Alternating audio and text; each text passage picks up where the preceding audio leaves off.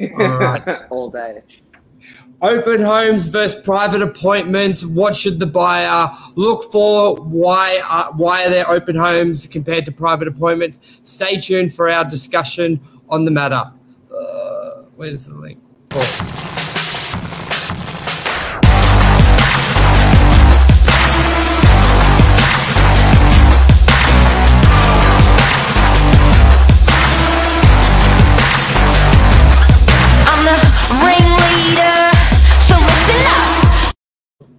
Good morning, everyone. Welcome to Morning Minutes. Myself, Michael, and James talking about private inspections versus open homes. When do they apply? As a buyer, what should you want to do? Should you, if you see an open home, should you ask to do a private appointment? James, good morning. Good morning, Michael. How you going? Interesting one today. Interesting yes, one I, every day. It is. I think it comes up a lot with, uh, with the buyer where they may think to themselves, well, why do I only have Saturday to go through a property? I want to do it privately. Uh, what are some of the factors? Like James, what are the, some of the factors why an, a property cannot be shown via private appointment that you've, you've experienced?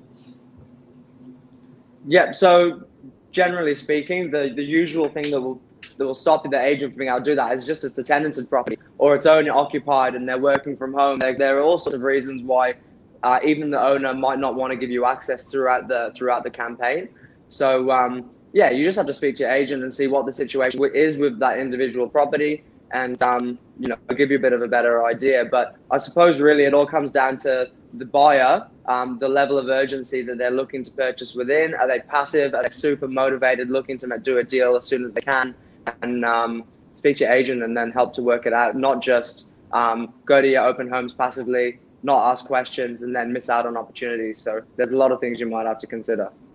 Yeah, because a lot of people they just think it's as simple as opening the door, but and just walking through. Why can't we go through all the time? Yeah. But there, most of the time, there is somebody living there. It is their home. It is their private space. It is their safe space. And also, a lot of people, as you can imagine, your own home, your home's not always spotless.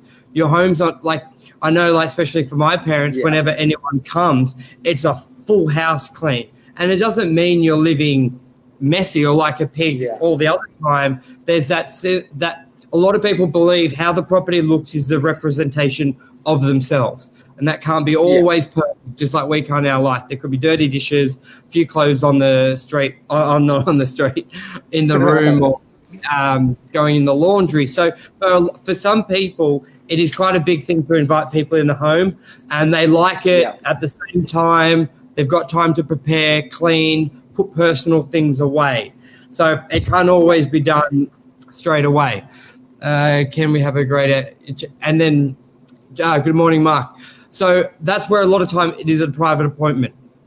Also an open home we find in the sort of the buying process open homes are great to weed out what properties you like like we've always sort of said on the show, you may need five or six properties to view um, before you know which one you like and the value. Now, a Saturday is a great opportunity to get through as many properties as you can, um, shoot through them, and then arrange if you really, then you can go from a short list. Because think about this way like James, you're looking online, you see yeah. maybe 10 properties you like, then you narrow that down to five that you inspect, and then there may be two that you really love. But let's face it, an open home can be frantic. There could be 10, 20, 30, 50 groups there. You've only got a few minutes. You're running late to the other one. You've got maybe your brother at one property, you're at the yeah. other. It's a quite a frantic day.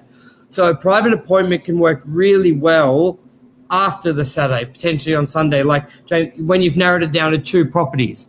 So what would you look for in a private appointment, maybe before making an offer? but also narrowing it down from those five properties. Should you do a private appointment on all of them or just sort of narrow it down? And what should you look for? Yeah, I think it's I think it's obviously worth everyone's time to spend as much time in each property as you can, or go to see as many as you can, so you can narrow down that list. Um, but at the end of the day, um, you might be able to go to your open homes to be able to see the, the volume, and then you isolate a couple of them, and then that's when you say, right now I'm serious these are what I'm looking for. I know what I'm I know what I'm trying to find, and then you can sort of start to ask the agents about the questions about the process a little bit more intimately, a bit more on that one to one level where you can get all of your questions out. You're not rushed. You're not confined by time, um, and you don't have all of these other people around you. Now, from the open home perspective. You can do the little things in that private appointment. Measure the fridge, look how big the kitchen is. Like a property is yeah. obviously going to feel different with just you in there than 20 people in an open home. Yeah, and you don't too often see someone when there's 30 people in an open home or 20 people getting their tape measure out and measuring the fridge because you look like a bit of a Fruit Loop at the end of the day doing that. So, you know, you want to be able to do this on your own time, um, take the stress away, um, not be amongst the crowds. And again, going to the open homes is a good thing because it gives you a sense of urgency for how many people might be there. If there's heaps of people coming through, um, it gives you an idea. Maybe I will have to move faster on this one rather than if you just immediately go for the private inspection option and you manage to arrange a time outside of the normal hours, you might not have a clue unless you have good dialogue with the agent. How much interest is in that property? Uh, are there offers down? Is it likely to go soon? Um, and often you might miss out on opportunities because you're waiting for a private inspection time rather than going through with the crowds earlier on. You're waiting for a little bit later to do it. So, yeah, there's it's a bit of a double-edged sword in a, in a, in a couple of ways. Yeah it's key what you just said. They're having a good chat with the agent because if you think of the agent's role on that day with the Saturday, they are one looking after the property, but also trying to build a connection and rapport with the 30 people through the property, get their details, short, sharp conversations, sort of in their eyes, trying to weed out who are the hot buyers, who to deal with. And in a 15 minute period or a 30 minute period to deal with 30, 40 buyers, there's not any real time for a buyer to have a real deep conversation with the agent. So it's very important to maybe do a follow up call with the agent Saturday night after they're open, Sunday or Monday, or even when you book that private appointment. And as you said, you can drill down on is the property got an offer on it? How fast do I need to act? Where, what's important to the owner? They import is it price? Is it settlement? Is it exchange today? There's a lot of factors that having that second meeting with the agent and also with the property can really, really open up. Yeah, yeah, for sure. I think that's a, that, expect, that, always expect you to keep talking. yeah, got to fill in the time. Um, but I think that private appointments sort of gives a bit of an insight to why they're not always available. As, like an agent loves to show the property all the time, but logistics logistically it's not always possible um, with tenants yeah. and with buyers because you it's sort of like a, a, an occupant of the property like if they sort of a lot of the time it's beautiful when it's vacant you're in and out you could be showing three private appointments throughout the day one at 11 one at 5 one at 9 o'clock but if you imagine if you live there james once, yeah. a lot of people feel like once they open the door for the private appointment it's, they're always on their toes so um, but we work towards it. Yeah. Anything else you want to add on to yeah. open homes versus private appointments? Any tips or tricks? Yeah, again, just just even asking the question: Is it a vacant possession? Is it owner occupied? Is it tenanted at the moment? And that'll give you an idea of where the agent is also coming from in terms of findings and stuff like that. So, um, out of the three, which is it? And that will help you to um, to work out, you know, the level the the level of um, um, of urgency you need to put forward to get in there yourself. If it's if it's um, if it is vacant possession, hopefully the agent will take you through any time. As you said, they want to throw, take you in as many times as possible or as quickly as possible, um, as that's obviously best for everyone. Um, but there are different scenarios. It's not just all about the um, purchaser at the time coming to look through the doors. Um, I think it's that little bit of backstory or context behind it as to as to why the decisions are being made. So um, yeah, ask little questions. Always, I think that seems to be my reoccurring advice. Just speak to your agent, ask them these questions. Don't just go in there blind, leaving inquiries and then not following it up. Yeah, it's probably the worst thing you can do.